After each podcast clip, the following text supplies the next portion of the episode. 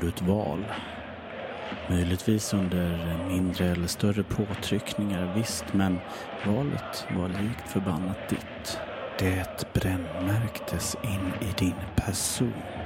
Sen valde den föreningen du bestämt dig för i sin tur dig. Tog tag i sin beskärda del av ditt känsloregister, placerade dig i ett sammanhang vars anhängare i olika grad kunde ta sig ur och tillbaka in i. Utanför kan ni ha vida meningsskiljaktigheter och livssituation, men i detta sammanhanget så delar ni röststyrkan, omfamningarna, trängseln i kioskköerna och de ihåliga blickarna vid förlust. Detta sammanhang och denna hängivelse har funnits längre än vad du eller någon annan levande människa har. Nu har det återigen blivit dags att lyssna och lära sig om de som format och hållit supporterskapet till IFK Göteborg levande. Och prata om konsekvenserna av det valet som du en gång gjorde. Kamrat och ängel, det är dags för säsong två av Kan ni höra våran podd?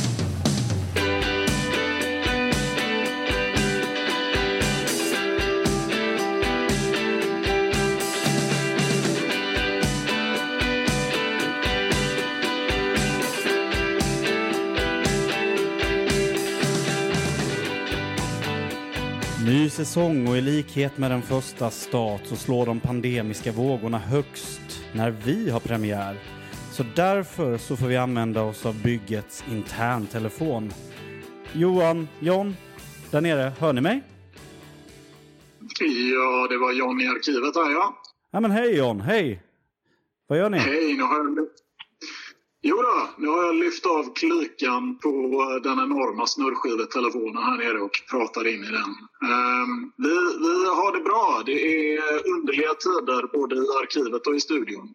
Ja, precis. Det är underliga tider för oss alla nu. Och jag tänker då kring eh, en Blåvitt-supporter överlag. Vad, vad kan man göra? Vad, vad, vad, ska man, vad ska man ta sig till?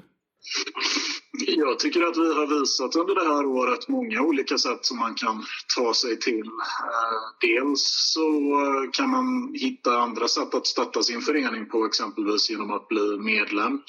Dels så visade vi bara för ett par veckor sedan i en ödesmatch nere i Skåne exakt hur kreativa och engagerade Blåvitt-supportrarna kan vara när de vill det, eh, även med restriktioner.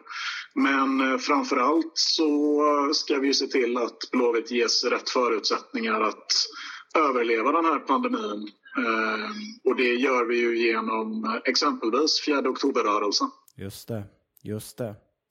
Ja, det, det, är sant. Vi har ju faktiskt till och med fått någon fråga här om man, om man kan stötta podden på något sätt, liksom med, med ekonomiska medel, Patreon och sånt där påfund. Men, men vi vill att alla medel ska gå till Blåvitt eller till ett medlemskap i både föreningen IFK Göteborg och, eh, och supporterklubben Änglarna. Ja, det stämmer. Eh, 4oktober.nu är adressen. Man kan köpa en tröja, man kan swisha en slant, man kan välja att köpa stödbiljettspaket. Det finns många olika vägar till att stötta IFK Göteborg. Eh, vi är uppe på en halv miljon i talande stund. Vi hoppas på fem miljoner som ska gå till att säkra att klubben överlever och får många goda år bortom detta. Precis. Det kommer vi klara. Men du, eh, John, det, det är dags för dig och, och, Johan att ta på er eh, folkbildardräkten igen. Och eh, då undrar jag lite, vad, vad, har vi för, vad har vi för tema det här, den här premiären? Ja, som vi har längtat efter säsong två, Petter. Vi ska börja säsong två med att klappa igång den gamla kopiatorn och börja printa ut fanzinnummer. Vi ska sätta oss vid skrivmaskinen och hamra ut medlemsbladen. Vi ska skicka in en krönika till svenska fans. Avsnitt 1, del 1, handlar om supporterjournalistik. Och om ni har längtat efter att få höra oss högläsa ur riktigt, riktigt gamla texter om IFK Göteborg så kommer ni få ett lystmäte i det här avsnittet. Greppa micken och sjung nu. Då greppar vi micken. Vid ett skrivbord i en inrökt redaktionslokal med en cigarill dinglande ur ena mungipan och en liten, liten hatt med en lapp som det står press på sitter med fingrarna täckta av trycksvärta Johan Elisson Feldgrau. Hej! Hej! Där sitter du med Göransson på Ullevi. Ja! Vem är det? Ja en eh, lustig filur, skulle man kunna säga. Vi ska ta reda på vem han var Ja. lite senare va? Det ska vi. Det ska vi. Eh, jag tänkte börja säsong två med att läsa ett eh, citat för dig. Får jag göra det? Du har min tillåtelse, Jan. Okej. Sen ska du få gissa vad det här är för någonting. Jag håller öronen öppna. Örgrytarna sätta genast igång med en fart och ett tempo som säkerligen aldrig något svenskt lag förr gjort maken till.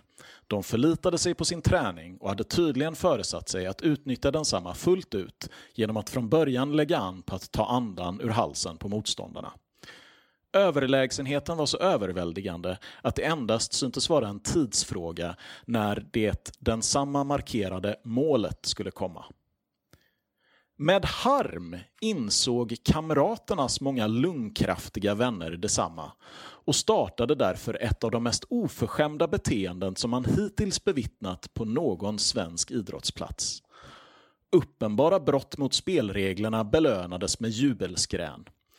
Ej nog härmed, utan den ohyfsade och råbarkade åskådarskaran som hängde runt barriären gjorde sig skyldig till sorgliga personliga förolämpningar mot det lag som ej hade det tvivelaktiga nöjet att äga dess gunst.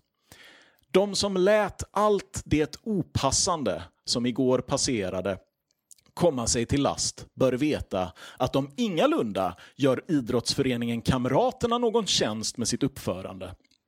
Och de sympatiska fotbollsspelarna i Kamraterna betackade sig nog säkert för det slags uppmuntran som de igår vore utsatta för. Vet du vad det här är? Om jag måste avge en gissning så en krönika om Mats Härd i GP. Bra gissat. Det här är ett, eh, en rapport från eh, måndagen den 27 september 1909. En match mellan ÖIS och Blåvitt. Och vet du vad det är mer? Nej, det får du nog hjälpa mig. Det här är supporterjournalistik. Vem tror du skrev det? Kan det vara CV? Ja, det hade man kunnat tro. Det är väl ingen avancerad gissning att C.V. Linde kommer att komma tillbaka i den här podden förr snarare än senare. Ehm, men det är det inte. Det här är supporterjournalistik från andra hållet, för det här är journalistik som är skriven av en eh, man som heter Hugo Levin. Ah, grosshandlaren. Ja, precis. Det är klart att han är grosshandlare. De är fan med grosshandlare allihop. Det är tidigt 1900-tal. Det finns två saker att välja på. Du är antingen grosshandlare eller så är du kandidat. Ja. Kandidaten. God så dag. lyfter man, god dag kandidat. Nej men tjenare grosshandlaren. I detta landskap av kandidater och grosshandlare som spelar fotboll på Vallhalla med W och Ullervi med R och allt vad arenorna heter som, som vi pratade om i säsong 1 så finns det ju då ett antal människor, eh, CV bland dem, Eh, för IFK. Hugo Levin, han är eh, för ÖIS. Personer som eh, inte bara är ledare, spelare och det vi så vackert kallar för föreningsmänniskor, utan de är även skribenter. Och i idrottens barndom så förekommer de i de publikationer som rapporterar från matcherna. Vilket innebär att människan som är satt till att skriva om matchen för en viss tidning, han är också rätt ofta inblandad i klubben. Många fingrar i många syltburkar. Många fingrar i många syltburkar och det här kan ju ge, en ganska rolig effekt. Ehm, Jag tänkte att vi skulle hjälpas åt här lite. Mm. Vi ska nämligen eh, berätta om samma match. Ja, precis. Vi, eller det är inte vi som ska berätta om samma Nej. match, utan det är Hugo Levin och CV Linde som ska skriva om precis samma match. Och så ska vi se Då, och så ska vi se om ni kan gissa er till vem, vem. om det är öjsaren eller den blåvite som har skrivit. Ska jag ta och börja kanske? Det kan du göra. Jag kommer nu att läsa ur Göteborgs Aftonblad från den 13 oktober 1907. För att skaffa sig ytterligare träning till de eventuella internationella matcherna ställde Örgrytelaget upp mot Göteborgskamraten i en så kallad vänskapsmatch. Vi hade nu väntat oss att få se ett upprepande av det vackra spelet i söndags, men blev grundligt besvikna. Väl kom ÖISarna igång med sitt berömda samspel, men aldrig förr har vi sett ett så jämmerligt uselt spel framför mål. Här missade de gamla mästarna på det enklaste sätt. Så dåligt har vi aldrig sett ÖIS forwardkedja arbeta. Vid första halvtid hade ÖIS ledningen med ett mål mot noll.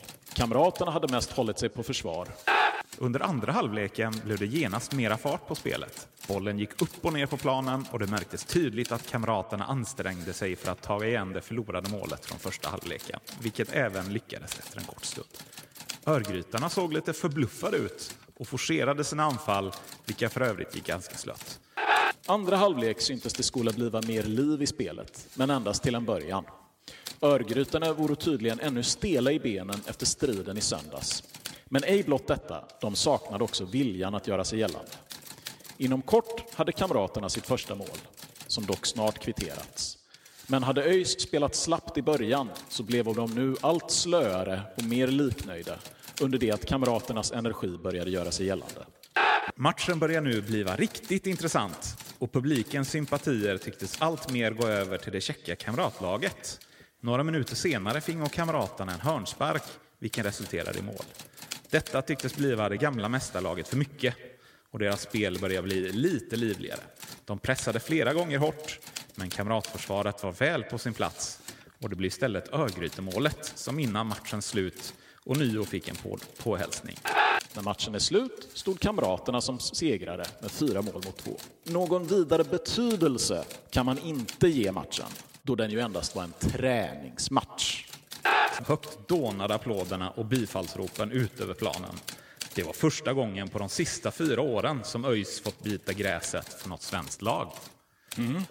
Det där var alltså CV Linde i Nordiskt idrottsliv. Och det, ja och det jag läste här tidigare det var Hugo Levin i eh, Göteborgs Aftonblad. Eh, vi har ju valt den här matchen dels för att det är en, en helt avgörande match i IFK Göteborgs historia. Det är första gången man besegrar ÖIS och den leder till eh, en eh, publikboom kan man säga. Det är även första gången som Blåvitt-publiken egentligen beskrivs i media. Precis.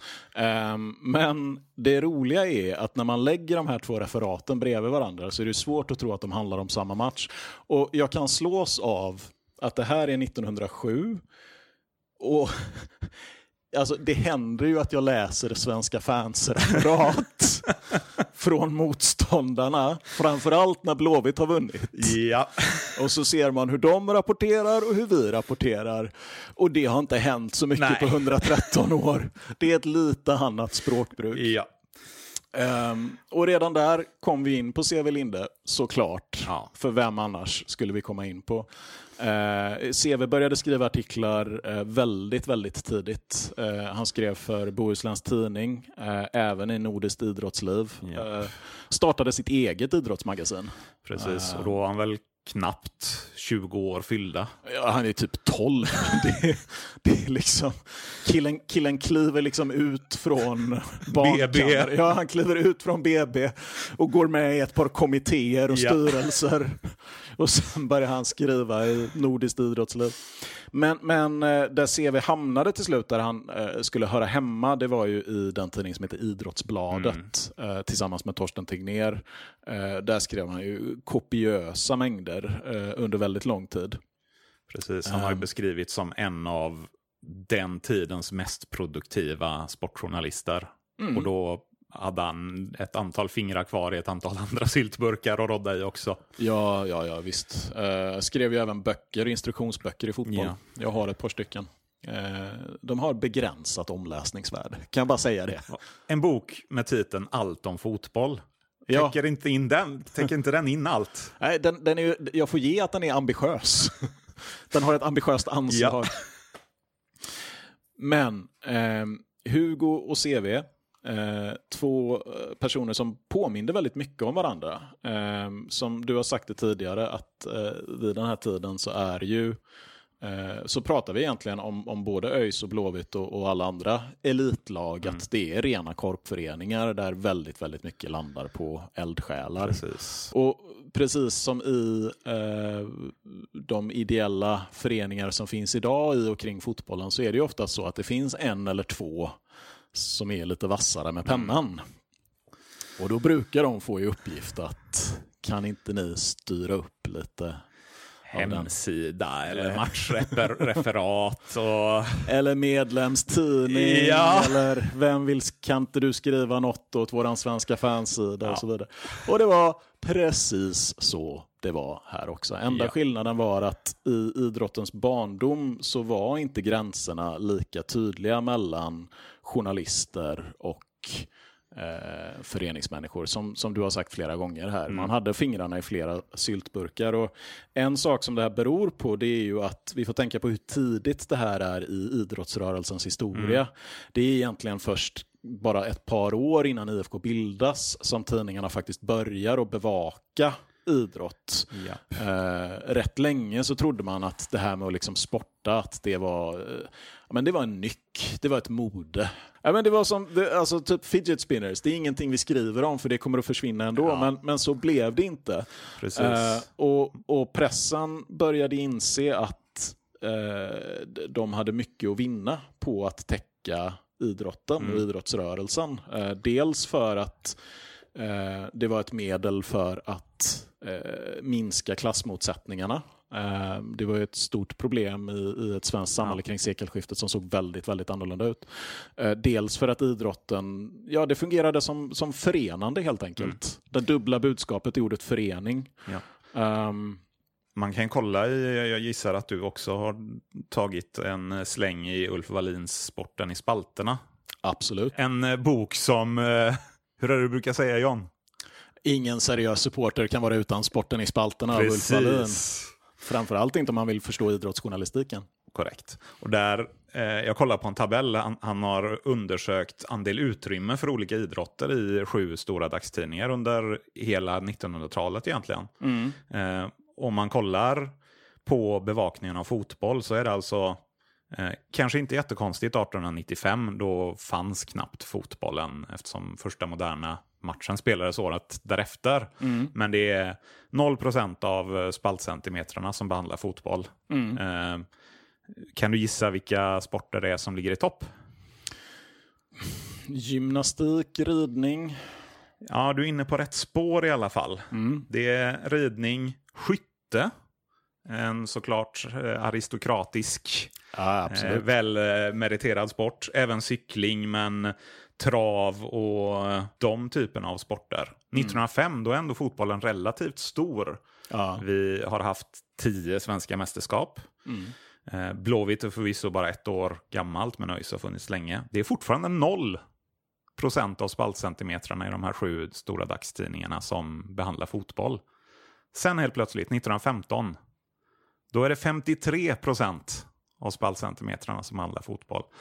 Så precis som, som du är inne på, det sporten i de tidiga 1900-talsåren var någonting för överklassen och sen kom fotbollen och någonstans där mellan 1905 och 1915 så insåg man värdet ja. av. Ja, alltså det blir ju en konkurrensfördel för tidningarna också. För ja. de inser att dels att, att man kan fånga en läsargrupp om man gör sig känd som liksom idrotts... Eh, att man täcker, mm. skriver mycket om sport. Eh, men dels att eh, det blir en inkomstkälla. Att man kan vara med och arrangera tävlingar, att man kan göra reklam för sig själva.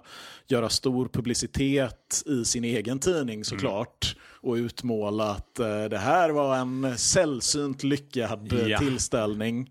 Eh, medan såklart då i, i den andra tidningen så kanske man skrev lite mindre smickrande mm. om friidrottsgalan eller vad det nu var man hade arrangerat. Men, men eftersom idrotten är så ny och den är så liten så blir det ju så att de tidningarna anlitar för att skriva om det är ju personer som, som känner väl till sporten och då ja. blir det ju oftast människor som redan är inne och de har ju en, en klubbtillhörighet och klubblojalitet. Varefter det blir så att vi blir sittande med svenska fans, ja. fast för 110 år sedan.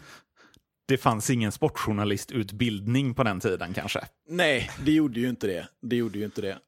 Um, så, och det här är någonting man får uh, ha med sig när man läser. Det är underbart att, läsa Sevelinde, du och jag mm. gör det ofta. Men, men, man ska också komma ihåg att han har en agenda, det är ja. en blåvit agenda.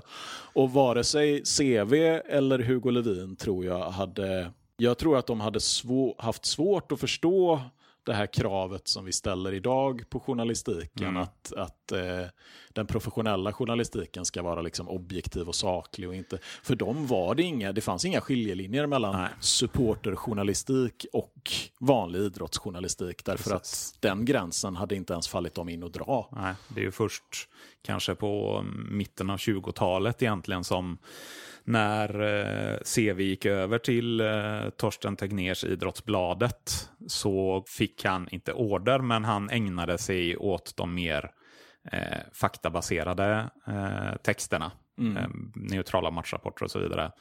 För tidigare hade han fått extremt mycket kritik från alla håll om den, den något vinklade rapporteringen av ja, gruskok, eh, kastning mot målvakter från publik och så vidare. Undrar varför. Ja, jag kan relatera. Men vet, vet, vet du vad han gjorde av all sin eh, icke-neutrala energi då? Han bildar ju tusen förbund.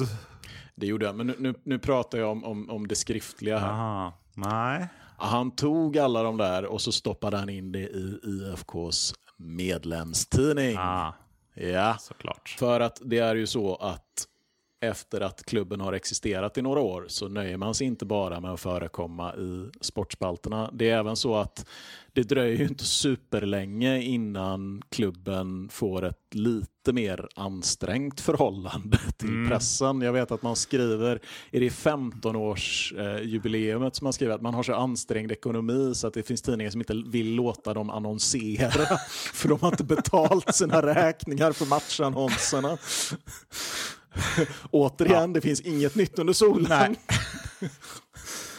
Samma sak här. Nej, men så, så att då... ehm, i takt då med, med att CV kanske eh, får till sig lite att det här med att, att sitta i liksom nationella idrottstidningar och skriva om hur jävla orättvisa alla andra Stockholmsjävlar är. så, så, så kanske han ska ta sitt pick och pack och starta en blogg istället. Och det är det han gör med, med IFKs medlemsblad. Det är eh, väldigt, väldigt mycket CV och det är väldigt, väldigt mycket en, en, en eh, kille som heter Erik Alstam som Jens Hallberg, eh, poddens vän, eh, har skrivit mycket, mycket fint om eh, på ifkdb.se. Eh, på ifkdb.se har Jens också gjort en kulturgärning av Guds nåde där han har laddat upp alla- Herregud. Jens, vi finansierar din forskning och så vidare och så vidare. Eh, ska vi läsa lite i medlemsbladet? Det tycker jag. När du öppnar typ Änglarnas tidning, Mm. vad förväntar du dig att få läsa då? Vilka, vilka kategorier av material vill du ha? Någon sorts... Eh, det här har änglarna gjort den senaste tiden. Mm, absolut, absolut. ja. Ehm, Lite promotion för kommande händelser eller uppmärksammande av eh, sånt som händer just nu. Mm.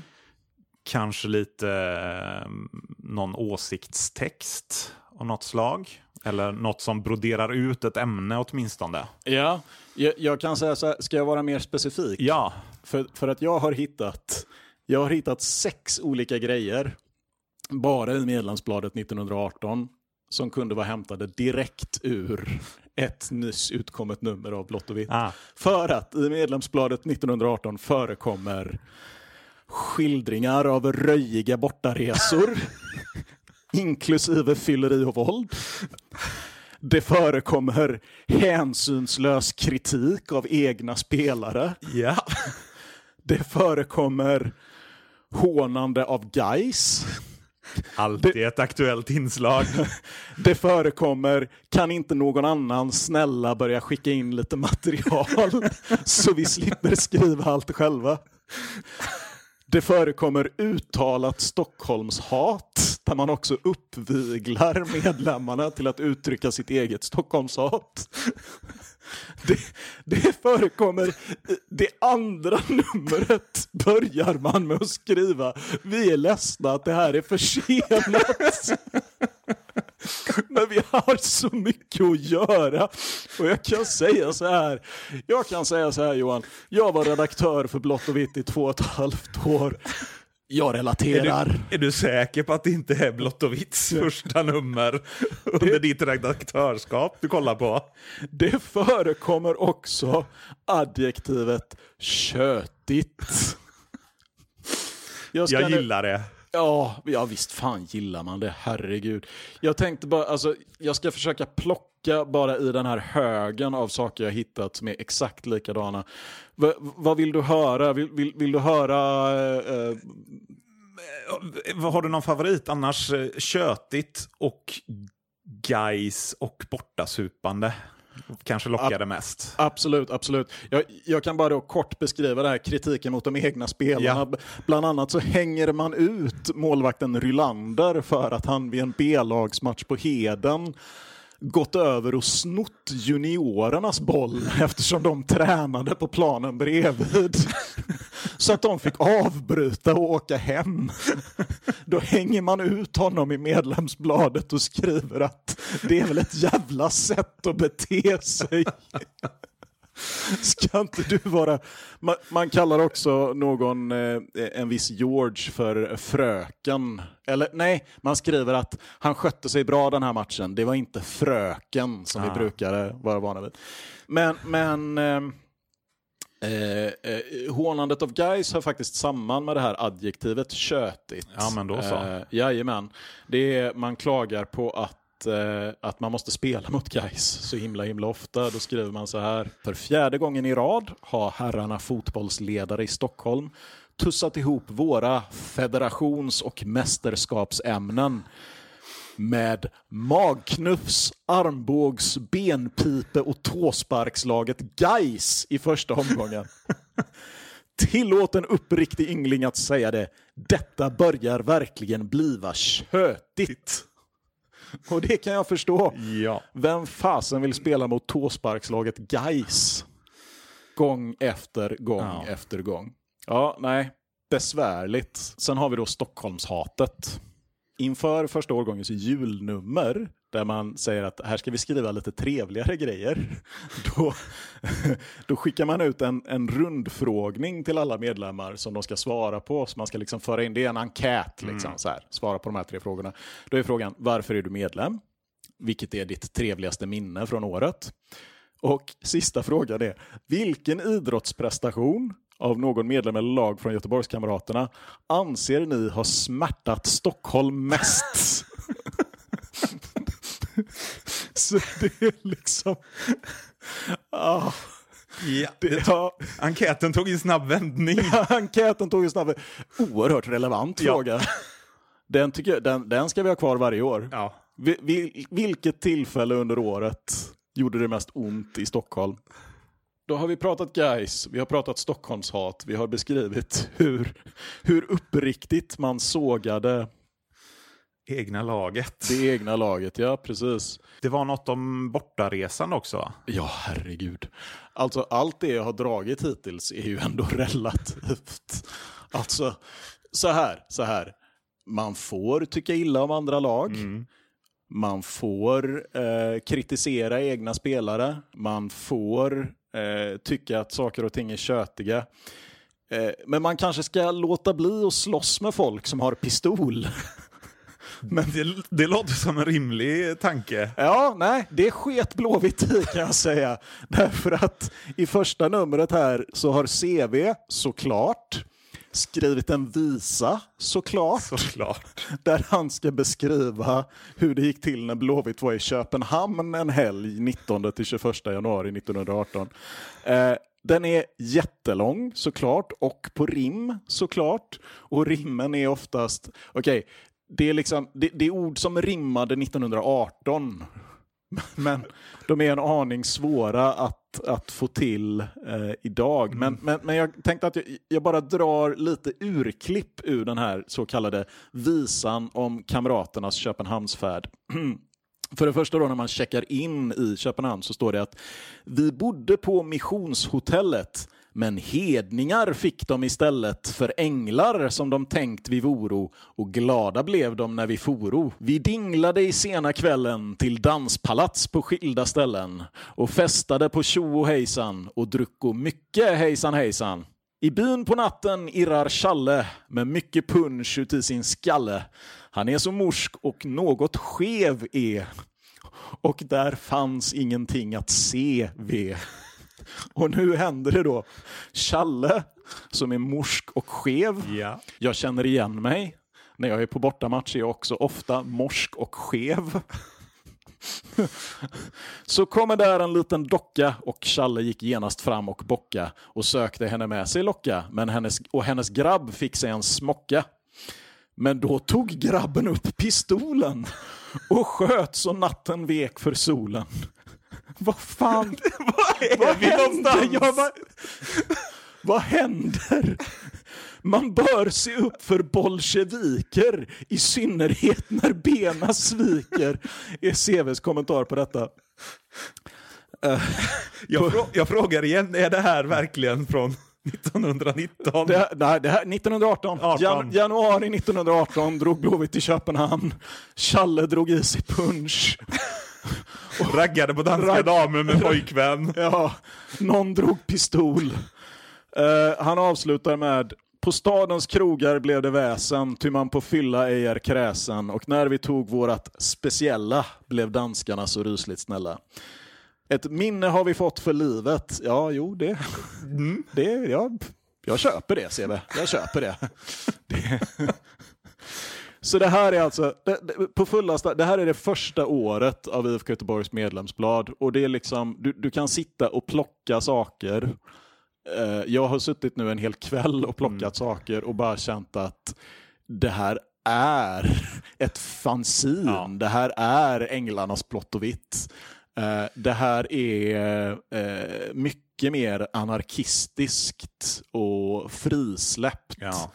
Än vad, jag menar de publicerar en, en jävla, alltså de slänger in en science fiction novell som löper som en följetong i flera kapitel. Det, det märks att de har rätt kul ändå. Ja. Även om det är jobbigt och numret blir försenat Ja. och det blir så här, så är det lite friare. Eh, och det som händer sen är ju att dels att CV blir, blir, blir mer professionell och eh, även att Erik Ahlstam avlider tidigt. Väldigt, väldigt tragiskt. Han var en CV-figur som hade eh, otroligt mycket engagemang eh, och dog väl mer eller mindre ut, utarbetad. Men som sagt, läs gärna artikeln på IFK DB om honom för att eh, han var en förgrundsfigur i den tidiga IFK-historien.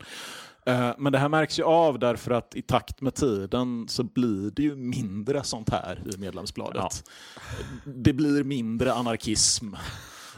Det är mindre superresor som beskrivs. Det är mindre superresor som slutar med att någon drar pistol.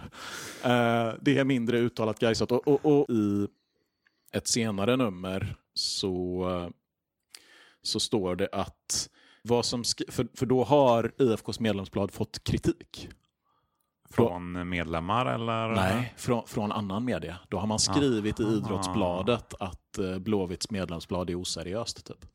För, och, då, och då skriver CV faktiskt att det som vi skriver här, det är innehåll som inte är avsett för en vidare läsekrets, utan blott för medlemmarna. Och de tankar dessa delger varandra, inte Idrottsbladets publik, bör även i allmänna ämnen stanna inom den trängre kretsen. Vet du vad jag tänker på när jag läser det? De borde haft ett internforum på sin hemsida. Exakt. Jag, jag tänker på de här texterna som alltid är på, på Svenska fansforumen Mm. högst upp. Tänk på att det här är ett IFK Göteborg. Här, Ja. Andra lagsupportrar är välkomna om ni håller en trevlig ton, bla bla bla. Vi stänger ner. Det är exakt det som har Ja. hänt här. Det är ju ett internt supporterforum. Och så kommer det in någon jävla journalist och börjar peka finger och bara kolla här vad de skriver. Näthat, näthat. Vi ska gå vidare för vi har mycket kvar att prata om och vi har pratat jättelänge om detta redan.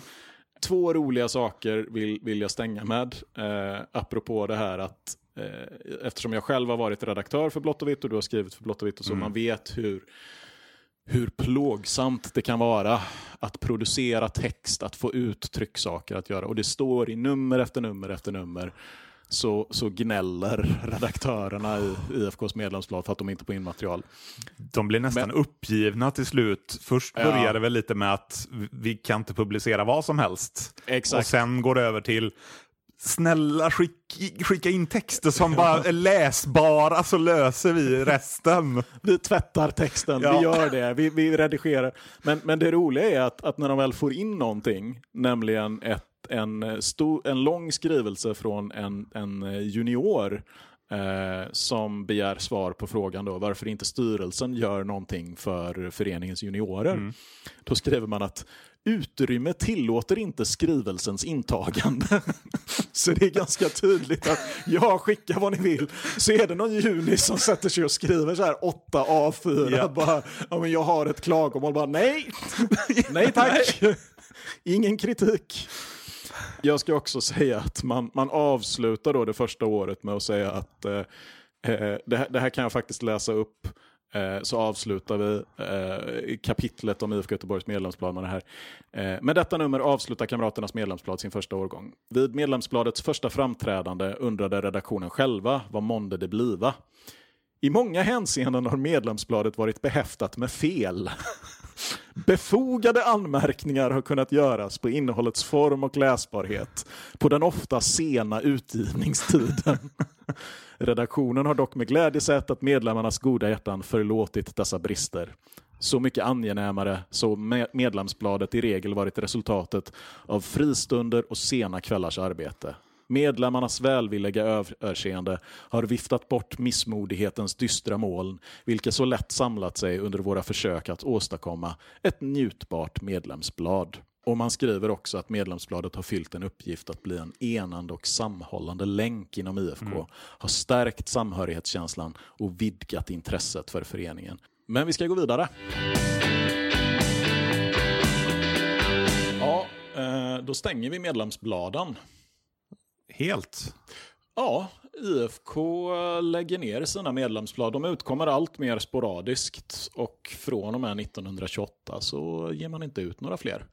Ehm, och under den här perioden så dels så stabiliseras ju idrottsrörelsen från att ha varit ung och pigg till att bli mer Eh, ja, professionaliserad blev man ju inte för att man, det skulle ju vara amatörer, Ja. men, men allt runt omkring blev så att säga mer uppstyrt. Ja.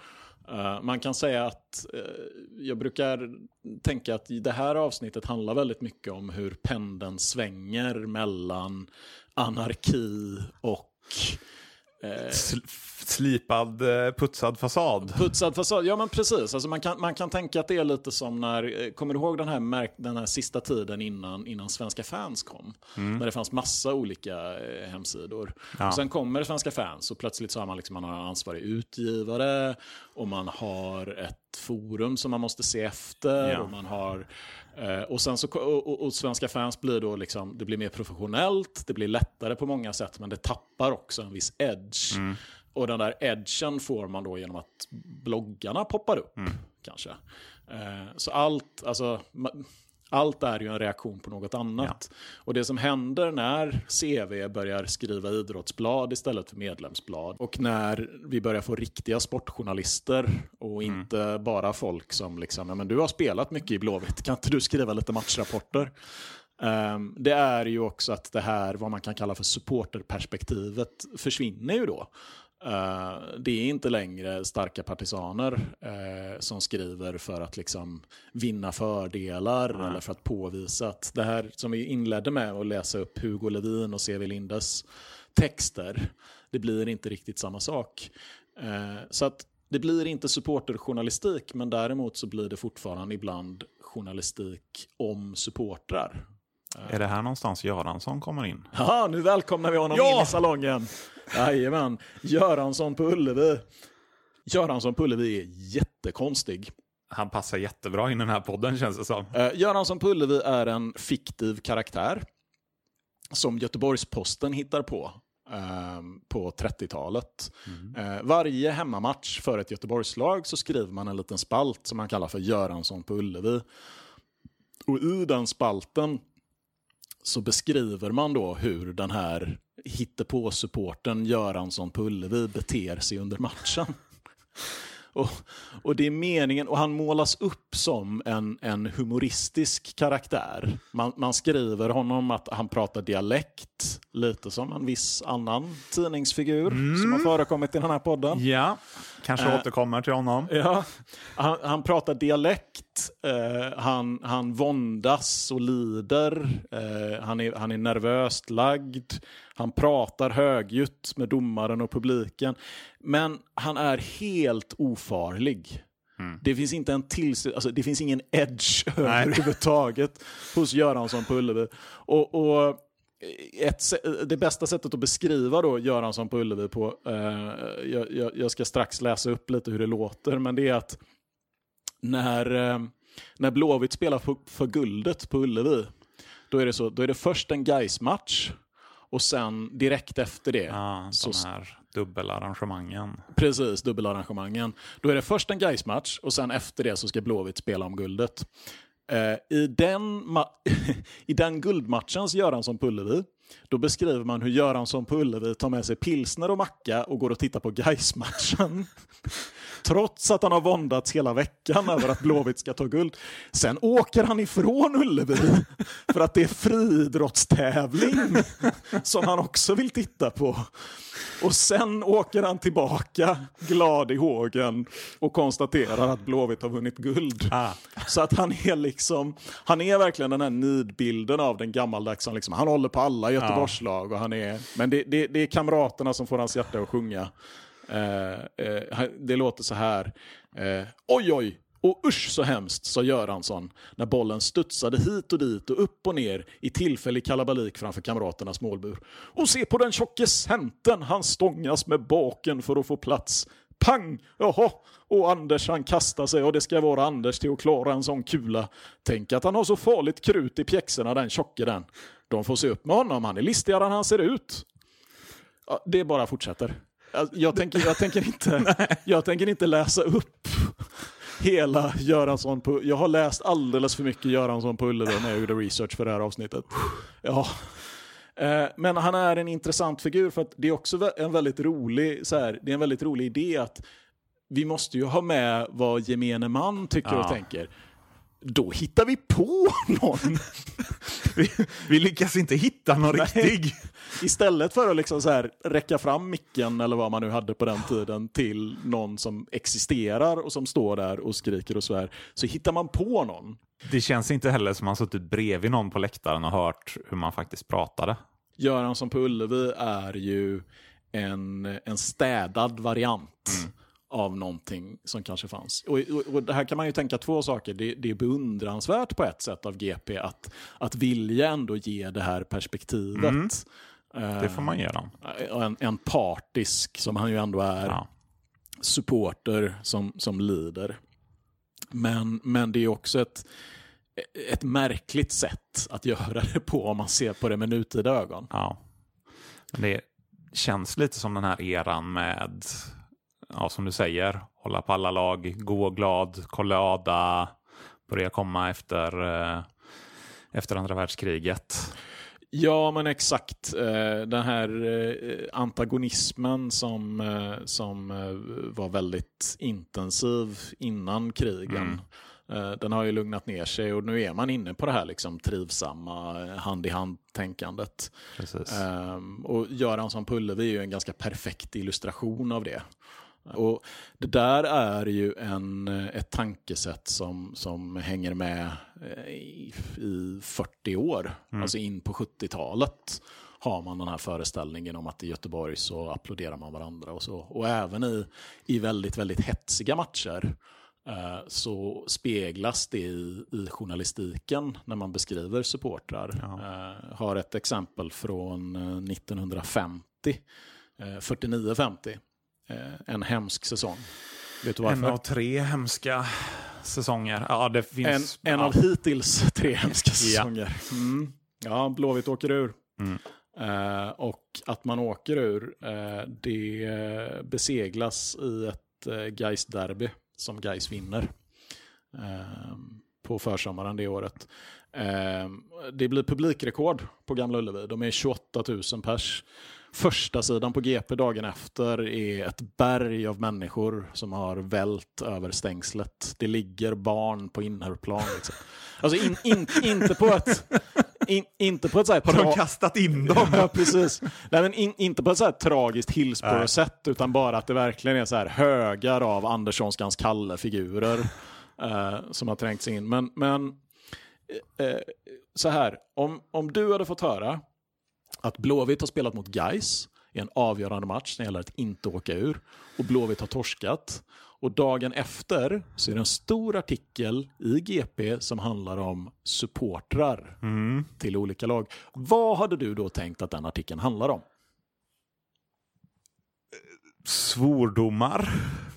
Ja, det, det hade väl varit väldigt, väldigt snällt om det bara hade varit Ja. svordomar. ehm, om man ska vara realistiska. Nej, men i, i, i det här fallet så handlar artikeln dagen efter om att GP har skaffat fram en Gaisare och en Blåvit och låtit dem köta lite gött om matchen tillsammans.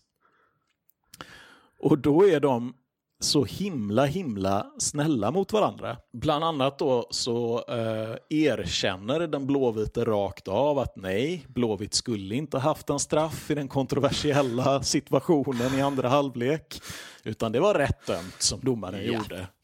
Och Gaisaren säger att du får gärna hänga med mig på fotboll någon gång. Och, och så står det i slutet, så skildes de båda med ett försonande leende.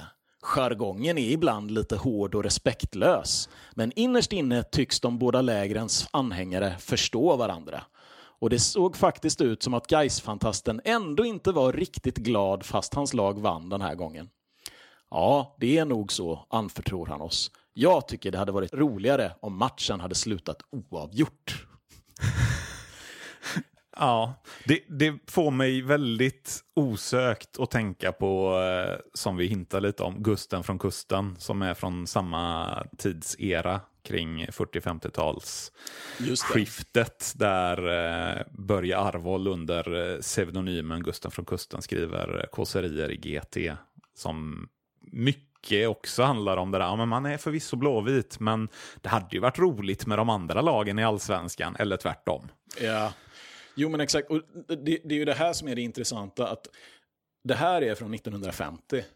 Det finns människor som lever som gick på de här matcherna. Eh, men skildringarna av dem som står i, i media, alltså jag relaterar ju mer till C.V. Linde och Hugo Levin än vad jag relaterar till det här. Liksom. För att med CV och Hugo, det är ett annat språk och det är en annan liksom, tidsålder och mycket är annorlunda, men känslan är densamma. Ja, här, försöker man, här försöker man mörka känslan på ett sätt som blir förljuget. Man hade ju velat veta hur det verkligen lät. Eller hur, om, om det verkligen lät så här. Har, Ja. du, har du grävt någonting i det?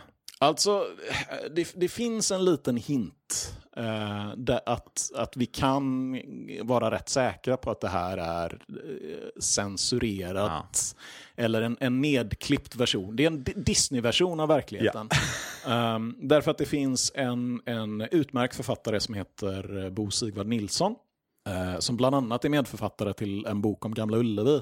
Han är eh, väldigt, väldigt produktiv. Han har skrivit eh, många, många böcker. Han har bland annat skrivit en roman som heter Dagsans sanning. I den boken så finns det en skildring av en Blåvitt-match från den här tiden. Ehm, och Bo Sigvard Nilsson är i rätt ålder för att ha varit med. Så att vi kan vara tämligen säkra på att den här romanskildringen av en Blåvitt-match på 50-talet är hämtad ur egna upplevelser. Och det är en karaktär som heter Pelle som vandrar från en ölhall i centrala stan eh, ner längs trädgårdsföreningen. Eh, och längs hela vägen så har han ett gäng gaisare framför sig. Eh, och då låter snacket så här. Kamraterna är kass, värdelösa. IFK, inlagda fittor i kudongsås betyder det ju. Och då svarar den här lillgrabben då att, eh, som, som Gaisarna hånar. Ja men Gais då, gamla anker i Säveån. Och så vidare och så vidare. Och eh, då skrattar eh, Pelle, huvudpersonen, och då vänder Gaisarna om och så kollar de väldigt föraktfullt på honom. Det finns liksom ingen samhörighet här. Det Nej. finns inte så här liksom, ja men tjenare gubben. vi ska gå du på också?" matchen tillsammans? Ja, precis. Utan de bara stirrar liksom. Eh, och tycker att han är en fitta. I kudongsås. Vad Vad, vad är det? vad- Jag vet inte. Ehm, men då, då ehm, eh, kommer han fram och, och då ser han då att småpojkarna kommer springande med programmen och där borta är Jonnes gäng. Och så hör han sin kompis, tror jag det är, som heter Olle som säger nej, nej, nej min kära vän, nej och åter nej. Idag är det fest och högtid, då får det räcka med en hela. så, så på kort tid har vi grova könsord, grovt fylleri. Vi fortsätter. Eh, Det är en underbar skildring för övrigt. Han, han kommer in och så sitter han eh, eh, jättefint beskrivet hur han sitter vid målet med grovt grå nät och nymålade stolpar. Och han tittar på Henry Andersson som, som var Blåvitts målvakt och som har en tjock grå målvaktströja. Eh, och så står det att i pausen går han ut till den obligatoriska korven, skinn med vatten och senap. Jag relaterar en torr brödbit och så går han in och pissar. Och då eh, pissoargrannarna pratar så här. Laila, den gamla haggan. Då skulle du varit med på Anitas bar. Där hade de en som hette Gladys. Och herre jävlar, känner du henne? Där bodde jag i två veckor. Hon gjorde en del gratis i de andra rummen de hade där bakom. Där de bodde och man inte kunde kika in, vettlar du. Så då har vi fylleri, vi har grova könsord och vi har prostitution. Så ja, jag tror inte att Göransson på Ullevi är en heltäckande bild av hur det egentligen lät och hördes och syntes på den här tiden på Gamla Ullevi. Så det man fick sig till livs om man då ville ha journalistik, det var Göransson på Ullevi eller eh, Summa summarum med Svenne som, som också är en sån där Göteborgs-Posten-kolumn som jag har varit tvungen att läsa. T- Tänk om det var det som fanns nu. Jag vill läsa om matchen. Vad, vad har vi? Ja, vi har Summa summarum med Svenne som också är Uh, uh, IFK ger inte ut något medlemsblad. Det man däremot gör är att man har ju eh, matchprogram. Och matchprogrammet är ju en, en, eh, ganska mystisk publikation som heter Ullevibladet. Och Ullevibladet uh, har ju en lång historia. Det finns hänvisningar till den redan i, i IFKs medlemsblad. Uh, men det är ju rena matchprogram. Alltså tittar man i, i Ullevibladet från typ 50-talet så är det ju startelvor och uh, övriga matcher och sånt. Men, men den blir sakta men säkert lite mer ambitiös. Uh, Ullevibladet hänger med hela vägen in på 80-talet och en bra bit in. Och i slutet är den ganska, det är ett litet häfte. Om man någonstans vill ha någonting som är lite mer från blåvitt håll snarare än från journalisthåll så är det väl kanske i Ullevibladet man eventuellt kan hitta det. Men det är inte en blåvit publikation utan det är en publikation från Göteborgsalliansen som görs tillsammans med Idrottsjournalisternas klubb i Göteborg. Det känner vi igen. Vet du vem som grundade den? Klart jag vet det. Ska vi säga det tillsammans? C.V. Linde. Han är den röda tråden. Ullevibladet är något som finns, men jag kan inte påstå att det är eh, världens mest spännande. Det, det står inte så mycket där i. Ehm, det, det som kan vara eh, intressant är ju, som vi var inne på tidigare, supporterjournalistik finns inte, i alla fall inte på det sättet som vi tänker på idag. Men där, däremot så är ju gränserna flytande på det sättet att de profilerade sportjournalisterna länge har lag eh, där det är en öppen hemlighet. Ja. Men Bosse Hansson kunde ju in på 70-talet kunde han sitta i Sportspegeln med ett AIK-märke på kavajslaget. Liksom. Och samma sak gällde i Göteborg och, och, och Ullevibladet var ett bra forum för sånt. Där kunde liksom Loket Ja. som var programledare i radio, han kunde skriva om Blåvitt eller, eller andra. Det finns, eh, ja men Stefan Thulin dyker såklart upp där och så vidare. Och, och, och det här gällde för de flesta, eh, den mest berömda sportjournalisten i hela Göteborgs historia, Lennart Krusner, som skrev under namnet Duke, eh, som är en sån där eh, gigantisk figur inom svensk idrottsjournalistik. Han var öppen gaisare exempelvis, eh, så honom skiter vi. Eh, men eh, någon som var blåvit, eh, det var en, en annan väldigt, väldigt på sin tid mycket känd skribent som heter Bror Hagman. Bror. Bror, äkta bror. Eh, han skrev om fotboll och blev också sportchef på GP. Eh, och han var blåvit och han var tydligen så pass blåvit att han var det på det här supportersättet som jag också är. Mm. Det vill säga, när det går bra, då var det vi som vunnit. när det gick skit, då var det dem. Eh, han kunde tydligen komma ner, det är faktiskt Fölet som har berättat det, att Bror Hagman kunde komma ner och säga att nej, idag var ni helt värdelösa. Och så nästa match vann de och då kom han och så bara, fan vad bra vi var idag alltså. Idag var vi riktigt bra. Ja, han var, han var fotbolls, fotbollsskribent på, Mm. på um, Göteborgs-Posten. Men du, nu har vi tagit oss hela vägen från Hugo och CV eh, och upp genom årtiondena och vi har fortfarande inte nått fram till något som man kan kalla för en supporterjournalistik som vi kan känna igen från våra dagar. Nej. Så när kommer det egentligen?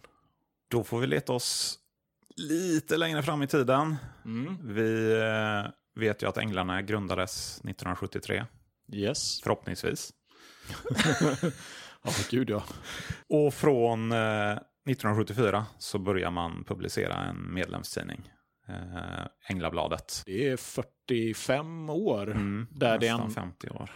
Där det enda som egentligen kommer ut det är de här jubileumsskrifterna. Som Precis. ges ut med, med viss regelbundenhet. Som, som för all del är, är, är läsvärda och, och tänkvärda och så. Men, men, De är ju inte aktuella händelser på det sättet som man kanske förknippar med supporterjournalistik. men, men Änglabladet, då... då, eh, Då börjar det röra på sig lite. ja, berätta. Ja, tyvärr så har det varit väldigt svårt att få tag på de första årens nummer.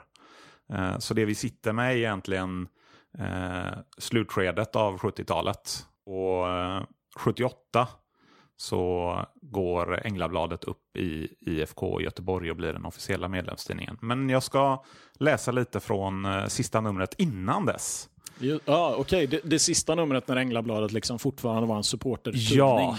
Inte en IFK-tidning. Precis, så då läser vi ur eh, nummer 3 och 4 1977. Känns det igen John? ja, det känns igen. Jag, jag, jag ska läsa från redaktörssidan här. Mm. Eh, Det är Göran Larsson som skriver. Eh, Änglabladet går in på sin sjätte säsong. Detta så kallade souvenirnummer är det andra för 1977. Vi har gjort fyra tidningar i två nummer med massvis av exklusiva reportage som tyvärr inte har fallit alla på läppen. Fan vilket anslag ändå. Det, Bitter direkt. Det, det fortsätter eh, med att förklara hur de var nyfikna på att göra en jättebra tidning efter att ha tagit över redaktörskapet här. Och sen fortsätter det. Vi stötte naturligtvis på problem undan för undan. Ja, det gör man. Det hade vi tagit med i beräkningen. Ja, det, nej, det, nej, det hade ni inte gjort med att Nej. tala om Göran. För det gör man inte. Efterhand blev det emellertid svårare och svårare. Vår uppgjorda dummy höll inte alls. Vi offrade oss på att göra ett, en snyggt redigerad tidning med ramar etc. etc. Det gick inte att göra så. Det blev en kostnadsfråga. Det hanns inte med att göra. Det fattades folk. Ja, kära någon. Det är klart. Vi- Hör vi ekot av C.V. Linde och Erik Ahlstam som 50 år tidigare sitter och skriver snälla kan inte någon annan skriva i medlemstidningen? Så att vi Precis. hinner göra något annat. Det, det som vi hin- i alla fall hinner få med från när vi ändå pratar eh, supporterjournalistik, det är om man bläddrar fram till insändarsidorna i detta sista, om man ska kalla det, eh, fristående eh, numret som inte har någon direkt koppling till eh, IFK som förening, utan supporterklubben Ja, Änglarnas egna vi- tidning. Vi, vi kan väl säga att, att innehållet, alltså det är mycket annonser Ja. såklart för att finansiera utgivningen. Det är också rena spelarreportage, eh, ofta kanske inte översvallande välskrivna. Den blinkning som finns åt det vi kan kalla för en supporterkultur för ett av supporterjournalistikens viktigaste uppdrag anser jag är just att skildra själva supporterkulturen mm. inifrån. Det är ett mittenuppslag med eh, fotografier Precis. In, inklusive det här väldigt berömda fotografiet, eller i alla fall i blåvita kretsar berömda fotografiet av Gadden, Gadden och, och Motala. Och Motala och Ja. Som går med, med kepsarna där. Eh, och det, det, är verkligen det, det är ett uh, underbart uppslag. Och en bild därifrån, ifrån bortabussen, pryder också framsidan på det här numret. Mm. Men förlåt, men nu ska du också få prata ja. då om att eh, den intressantaste sidan, förutom de här bilderna, det är väl då insändarsidan, där man får höra så att säga rösterna ur supporterdjupet. Precis. Vi har eh, egentligen fem insändare på, på den här sidan. En insändare är betitlad Änglarna på snoppen eller Gnaget i baken och handlar om eh, supporter eh, souvenirer i form, form av underkläder. Jaha. Men det är inte den vi ska koncentrera oss på, mm. utan snarare de andra insändarna eh, som överlag är väldigt kritiska till det mesta. Mm. Det är osensurerad kritik mot föreningen. Det är en med signaturen Bättre förr som skriver Det är inte roligt att vara Blåvitt längre. Allt har ju blivit en sån jädra jätteindustri. Folkligheten och kamratskapet har försvunnit. Nu går allt ut på att tjäna så mycket pengar som möjligt på allting. Blåvitt har blivit ett enda stort reklamgippo. Jag längtar tillbaks till gamla tider. Då uppskattade folk fotbollen för dess egen skull och man älskade profilerna på plan. Nu är allt bara system och taktik och långtråkigt. Mm. Och det är fler eh, insändare här, en som klagar på att eh, man inte har skött insläppen så väl vid alla tillfällen. Allt går igen. Eh, och det är även en insändare som anser att man bör dra lärdom av Malmö FF. Ja, men vad ja, jag... Nej.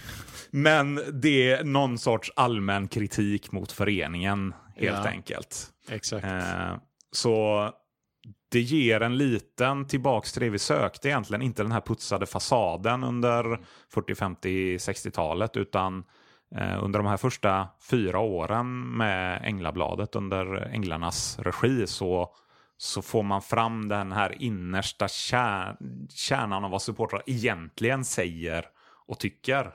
Precis. Eh, Ja, känslorna får ta plats. Eh, då, även de negativa känslorna. Ja. Och det, det, där är också en sån sak som, som ofta är svår tror jag för, för moderföreningen att förhålla sig till just när det kommer till supporterjournalistik. Mm. Eller vad man ska kalla det. Alltså journalistik, journalistiska produkter som produceras av supportrar. Att där måste också eh, de negativa känslorna, kritiken och ilskan få utlopp och spelrum. Ja. Annars så finns det ingen mening med att det ska vara supporterproducerad journalistik. Nej. Då kan det lika gärna vara. Men ett enkelt sätt att kväva de här negativa känsloyttringarna det är ju att krama ihjäl det. Ja. Och vad är det Blåvitt gör 1978? 50 år efter att man lagt ner sin ursprungliga medlemstidning så väljer man att återuppta det formatet genom att helt enkelt ta över supporterklubban Änglarnas eh, medlemstidning. Och där tror jag, alltså jag misstänker då att mina gamla styrelsekollegor var ganska tacksamma när IFK sa att ja, men vi, vi kan sköta detta. För ja. det måste varit rätt skönt att slippa den här liksom enorma belastningen. Men, ja. men vad som händer är ju att... Ja, det, det, är ju, jag ska inte säga fasansfullt, men vi, vi går tillbaks till en, en tid där supportrarna blir osynliga igen. I numret så har eh, änglarna eller supportrarna en, de har en fortsatt en, en liten egen del. Eh, men det är en sida där änglarna annonserar ut bortaresor, vad som händer och så vidare. Mm. Eh, så det är inte speciellt mycket supporterjournalistik på det moderna sättet som vi pratar om där. Visst, det, det är eh, den typen av journalistik där återigen Stefan Thulin förekommer till exempel som skriver ur sitt perspektiv som Blåvitt supporter, men det är den putsade versionen Ja, det är, det är en helt som träder fram. okritisk. Ja. Ja, det, det är det här liksom. Visst, vi, är inte titeln på Anders Bernhard då som, som blir någon Ja. sorts ansvarig utgivare? Titeln är... Det, Det är väl bra att vi inte släpper in så många mål? Ja, den här uppfordrande liksom, tonen, det tycker ni väl är bra? Ja. Det är väl ändå bra? Ja, ni håller väl med mig om det här? Alla måste hålla med. Ja. Och då så går vi vidare. Ja, och, och det här tillståndet varar ju sen då hela 80-talet i princip. Under hela Ja. 80-talet, så det, om man vill läsa en, en blåvit produkt eller ta till sig någonting om, om IFK Göteborg som inte står i vad vi kan kalla för mainstream media, så är det enda alternativet man har är Änglabladet och det är IFKs egen produkt. Ja. Och i den har supportrarna en liten annonsplats i princip. Precis, jag ska se om vi kan eh, slå upp den sidan här. Mm. Eh, I det här första numret så är rubriken Supporterklubben behöver din hjälp. Ja. Det är en, en redaktionellt skriven text från Supporterklubben Änglarna. Så att vi, Ja. vi får egentligen inte de, ja, men de fria supporterrösterna heller på samma sätt som man fick i insändarna i, i de tidigare numren. 80-talet, en mörk tid i, i supporterjournalistiken. Det är, inte säll- det, är inte, inte ofta man säger att 80-talet var mörk. Nej, det, här, det är kanske det enda perspektivet Ja. som 80-talet var en mörk tid i IFK Göteborgs historia. Det var jag supporterjournalist. Men, Precis. men sen inträffar en, en revolution. Ja. Mm. Berätta om den. Har du hört ordet fans? Det är en och annan gång. Har du hört ordet magasin? Ja, det har väl hänt. Om man slår ihop dem. Fansmag. Nej, Vi pratar såklart om fanzines. just det. Ehm, och i sportvärlden på 80-talet var det här inte något som var speciellt vanligt. Eh, det var väl främst subkulturer som sysslade med fanzines, punkrörelsen och så vidare. Mm. Ehm, men någonstans på 80-talet så, så insåg även fotbollssupportrar, kanske med den framväxande subkulturen kring fotboll, Mm. att varför ska inte vi också kunna göra den typen av publikationer? Och den allra äldsta eh, typen av sportfanzine, som fortfarande kommer ut dessutom, eller åtminstone gjorde en bra bit in på 2000-talet, var Bradford Citys eh, fanzine City Gent, som började komma ut 1984. Eh, man kanske ska prata lite om vad egentligen skillnaden på ett, med, en medlemstidning för en, en, eh, med, en supporterklubb och vad är ett fanzine. Och ur det perspektivet så var nog kanske Änglabladet rätt tidigt ute eh, på den formen att det ändå var text av supportrar för supportrar. Eh, men om man, om man smalnar av det till eh, att det handlar om en mer subkulturaktig tidning kanske som inte är så tydligt kopplad till en specifik supporterklubb eh, så kom det här till Sverige i början av 90-talet. Jag tror att eh, den allra äldsta som jag hittat är ett AIK-fanzine som heter Svartgult som, som började ges ut 1989 och faktiskt levde i fyra år, så inte bara en engångshändelse. Men därefter så är det Blåvitt som är tidigt ute. 1990 så kom eh, Blåvitts första fanzine ut, Änglakött. Änglakött, som döptes delvis för att stockholmarna inte skulle förstå namnet. Självklart. Eh, Vi- Vilka ligger bakom Änglakött? det är väldigt välkända figurer. Aha, vad heter Eh, de? Bland annat Lången Ja. Och, och eh, Sverker. just det. Som Vi- sedermera blev eh, ordförande i Änglarna. Ja, jag, jag vill säga deras namn därför att Änglakött är en så central Ja. publikation i... Jag skulle vilja säga att eh, boken om Änglarnas supporterkultur hade inte blivit vad den var om det inte hade varit för Änglakött. Nej. Supporterkulturen kring IFK Göteborg tar enorma steg under 90-talet och Änglakött är med nästan hela vägen. Precis. Eh, Det är ett så enormt viktigt fanzine och det fyller en så stor lucka också. Ja, det, är, det är en ny generation supportrar som träder fram och det, det står redan i, i det inledande numret på 24 sidor. Eh, att denna tidning är tillägnad Växten, Morgan och alla andra som med kärlek och lojalitet offrat allt för IFK Göteborg. Och fortsatte att tidningen görs för att just du ska kunna komma till tals och tala om vad du tycker är rätt och fel med Blåvitt och fotboll i allmänhet. Till en viss del görs den även för att visa både Blåvitt och supporterklubben Änglarna att det finns de som vill förnya och inte köra på i samma gamla hjulspår. Det är två saker där. Det första är att man tillägnar det till namngivna supportrar, Mm. inte till spelare eller så. Precis. Och det andra är att man sticker fram micken till ståplats och man säger det här är för dig, du ska snacka här. ja. Det är väl få svenska lag som har haft så många högkvalitativa fanzin som, som IFK Göteborg. Precis. Eh, vi har Änglakött, vi har ett lag i Götet, Rena rama Blåvitt, The Mighty Gothenburg Fanzine, Älska. Älska absolut. Och, och den här fanzinkulturen fyller ju tomrummet Mm. så effektivt att det dröjer flera år innan supporterklubben börjar ge ut en tidning. Eh, Precis. Det är ju inte förrän 1996 som Änglarna börjar ge ut Här är Änglarna. Eh, Och i början så är ju Här är Änglarna i princip bara ett souvenirblad. Ja. Det är en upptryckt A4-sida med reklam för, eh, för souvenirerna.